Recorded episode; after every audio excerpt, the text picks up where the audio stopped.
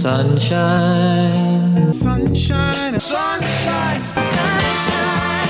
Whoa, and does it feel good? Hey! Shining a light on Illinois state government. Good morning. Good morning. This is, of course, Full Disclosure with the Better Government Association. This is, of course, your host, Trent Nelson. And we are joined, as always, by our lovely friend, the intellectual president and CEO of the Better Government Association, David Greising. How are you this morning, sir? Good, Trent. Glad to be with you. Always happy to have you with us, sir. It's one of our favorite points of each week. And to get this particular session kicked off properly, we will go to some big news from another session, the legislature's spring session at the General Assembly. And what can you tell us about what we have reported previously? Possible permanent extensions of the child tax credit, as 15 other states currently already have. What can you tell us, sir? Well, there is an effort to revive the child tax credit. It was eliminated at the federal level some years ago, and the proposal last year that did not get approved was for a $700 per child tax credit. And now it's been reduced to $300 per child for those who have a right to the maximum credit. That is for people with family income of $75,000 or less, or a single parent with an income of $50,000 or less. And there are concerns expressed chiefly by Republicans about the cost of doing so, especially given that budgets, now that the federal COVID and related money has dried up, that budgets look to be headed towards some pretty substantial deficits over the next several years, and there is a big question about how this credit might be paid for. Sure, but from what I understand, sir, and please correct us if we're incorrect, this permanent extension, the possible permanent extension anyway, it has some bipartisan supporters, does it not? Yes, it does, in the sense that it is a very popular credit, and it's viewed as positively in some respects on both sides of the aisle. Its backers say specifically beneficial to minorities, 60% of whom, of those who've received this credit in the past, were people who identify as being either Black or Latino. And so it's seen as a big equity move as well. But again, conservatives worry about the cost, and probably for good reason. Sure, the cost of doing business always has to be accounted for, whether we want to or not. Fascinating stuff, and surely something that we will keep our eyes and ears peeled concerning over the rest of the spring legislative session. Really interesting stuff. But another piece, and this is fascinating as well, sir, we've experienced and lived through the biometric privacy law being passed, and we also have lived through challenges to that law, but now, from what we understand, there has been some bipartisan consideration that perhaps this biometric privacy bill was a bit too heavy to some degree. What can you tell us concerning the state of this, as we've previously noted, biggest bill of its kind in any state across the country? Right. State Senator Bill Cunningham, who's a Democrat of Chicago and really is somebody who has expertise and is really focused on rights of speech and privacy, has introduced a bill that would further protect people from their biometric data being used by companies, but at the same time protecting companies from frivolous lawsuits or unexpectedly costly litigation. Since the original biometric privacy law was passed in 2018, there have been more than 2,000 lawsuits against companies in Illinois claiming they violated the right of people to have control over their biometric data. And in fact, there was one huge class action payout against Facebook in 2020. And so that was in the order of like $650 million. And so Cunningham bill would change how violations are accrued, and would also reduce the way that companies are charged for every single infraction, et cetera. So there would be changes that would make this the risk of a breach lower financially for companies, while at the same time continuing to protect our control as residents of Illinois over our biometric data, our fingerprint, and facial recognition and other data that these companies share with each other and sometimes use for their own commercial benefit. Absolutely. And it does not surprise us very much, sir, when a state introduces a first-of-its-kind innovation. Of course, it's going to take time to smooth out the wrinkles, as it were, to get all of the nuances that we do not always consider prior to passing legislation, to get that taken care of. It is a positive thing to behold that we continue to develop this first-of-its-kind type of bill and make it easier and more equitable for all to live with. Certainly something we will also keep our eyes peeled concerning. Now, before we go to our first commercial break, sir, we'd like to talk about clean water. And the federal government has committed a good deal of money to a nonprofit that is designed to help kickstart or further develop, as it were, a regional clean water industry. What can you tell us about that, sir?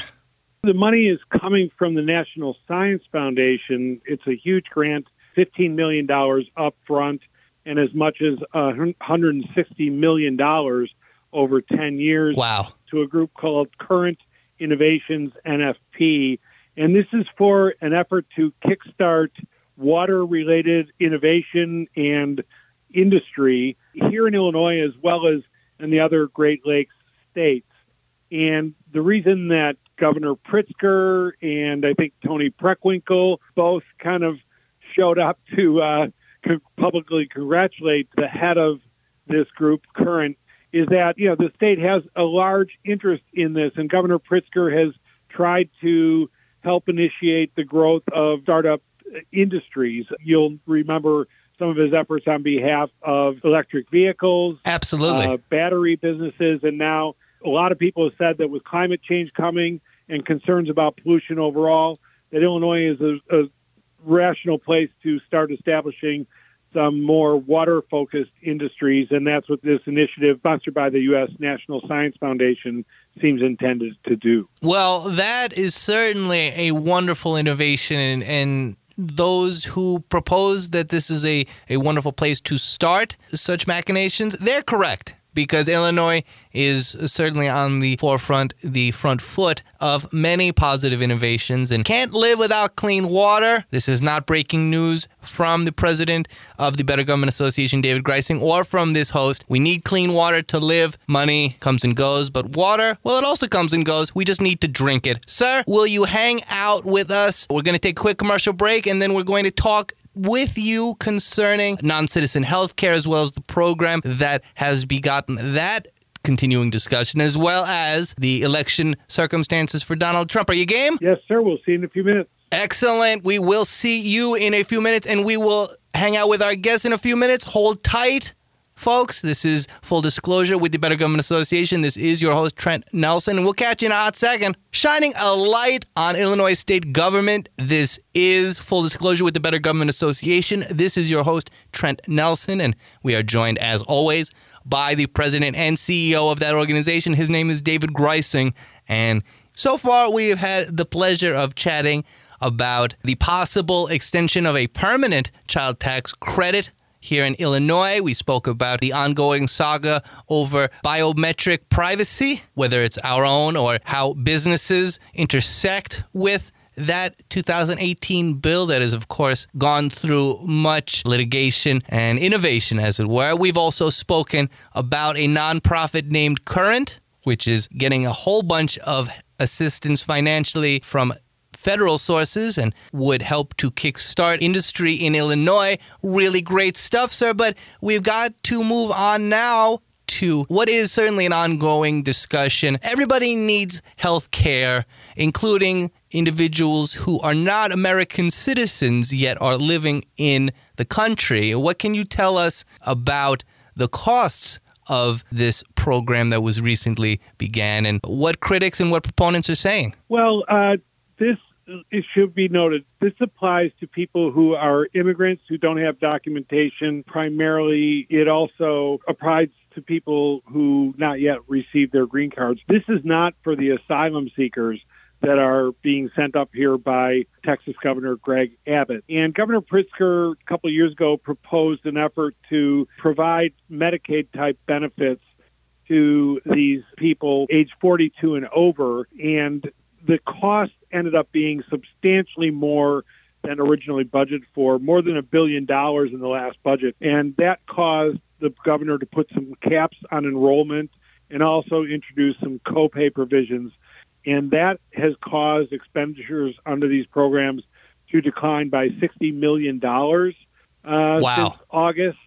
And we're going to see, and in fact, the numbers, the budgeted amount was actually larger than the actual expenditures. And so we're starting to see some economies in this program. They're still substantial, though. It was budgeted for about $1 billion, and it looks like it's going to come in at about $775 million for fiscal 2024. But nevertheless, there has been an effort to kind of cap the cost a little bit because this effort to provide these benefits, A, was costing a lot of money out of pocket, and there were a lot of concerns that this would become a magnet for immigrants who are in other states to come to Illinois, which would just further expand the amount that this state is paying in order to provide reasonable health care for both people, undocumented immigrants, as well as people still awaiting their green cards. Absolutely. And of course, it is incredibly necessary, not only for individuals, but for our collective society, that people are healthy so that they can function, they can work, they can take care of their families. There are all sorts of, as we always talk about, micro functions that are associated with remaining healthy. And so it's super important, but of course, keeping that cost down, keeping it reasonable so that it can be rationalized and justified to the citizens of the community, also super important. Sir, have you heard of the 45th president? Many people have. He's always in the news for something, but as it concerns Illinois, he is still dealing with potentially not being on the ballot, depending on what the national Supreme Court says. What can you tell us about the updates? Well, the State Board of Election has ruled against an effort to block the former president, Donald J. Trump, from being on the March 19th Republican primary ballot. And now a group calling itself Free Speech for People has filed to challenge that Elections Board ruling, stating that the Elections Board exceeded its authority when it ruled that Trump shouldn't be on the ballot. And they're asking county court to intervene in order to get Trump's name off the ballot before the first batch of ballots are sent out on Thursday of this week. So they're asking really for a very expedited schedule. I don't know if they're going to get that or not, but in any event, they are seeking. This group was formed around 2010 after the Citizens United ruling by the Supreme Court, which basically removed any limitation on political spending. Right. And they've been a fair elections advocate ever since. And they're intervening here in Illinois and no doubt active across other states where there are fights to throw Donald Trump off the presidential ballots because of the role he played in the insurrection in Washington, D.C. on January 6th of 2021. Absolutely. And sir, please correct the host if he's incorrect, but was it not so that the State Board of Elections noted that they didn't have the power to revoke him, but at the same time gave the opinion that they didn't believe that he should be available to be voted for? Yes, exactly. That's exactly what their ruling was. They did express disdain for Donald Trump, but nevertheless felt that they did not have that they felt it was outside their authority to exclude him from the ballot. Absolutely, and thank you for clarifying that. It must be noted by our listeners who maybe ask themselves when they hear stuff like this, well, why wouldn't it be within the realm of the State Board of Elections in Illinois if an official in Maine is simply able to make the decision for themselves? It's because we essentially live in a nation which, you know, is composed of 50 different states, which each has their own procedure. And so ours is, of course, going to be different than others, as others are different than ours. And we must maintain some patience and also understanding that democracy is oftentimes constructed to go slower, because when things go fast, things get dangerous. And so we will look forward to seeing how, of course, the United States Supreme Court ends up ruling on Donald Trump's ability to stand for election across the country moving forward. And, sir, before we let you go, we have two more topics we'd like to get to real quick. One is concerning gambling, and one is concerning Governor Pritzker and the Chicago City Council. What can you tell us, first off, about the Hollywood Aurora Casino, since we recently spoke about the Bally Casino issues in Chicago? Yeah, it's quite interesting that the city of Aurora, the second largest city in the state, voted just in the last few days to approve a $360 million project, which will benefit from some tax increment financing, and also from the fact that the city is giving away some land to the casino developers as well as tax abatement. And so this is a rather controversial matter in Aurora, in part because the financial results for gambling at the existing Hollywood Casino have been going down, just like they have in many casinos across the state. It used to be when the project first was built that they were getting about the city of Aurora was getting about $15 million in tax revenues. And lately it's been about $4 to $5 million per year, in the almost 30 years since that casino first was built.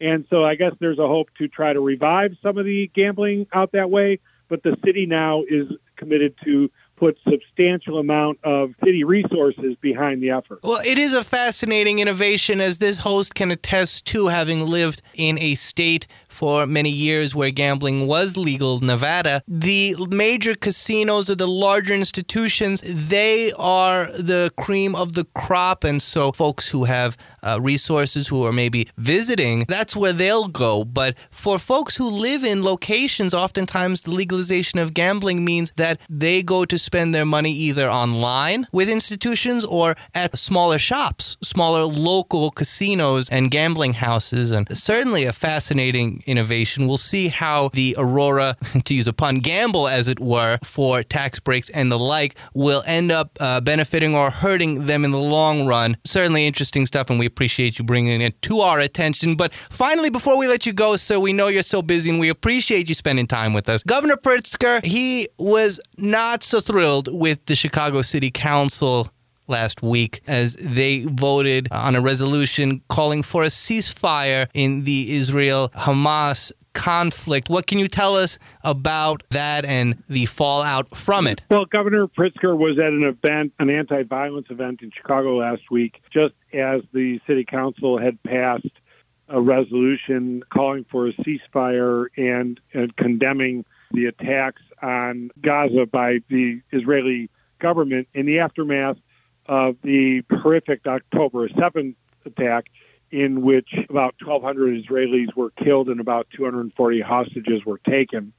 And Governor Pritzker noted that this resolution, while he didn't think it should have passed at all, it excluded any mention of, he cited, the rape of women and the slaughter of defenseless Israelis. And he felt that if there were going to be a resolution, he didn't think there should be one to begin with.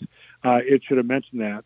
He was asked whether this was going to be a big deal during the Democratic National Convention in Chicago this summer. And the governor noted that the vote was essentially, it was 50-50 split. And Mayor Johnson of Chicago, Mayor Brandon Johnson, had to cast a tie-breaking vote.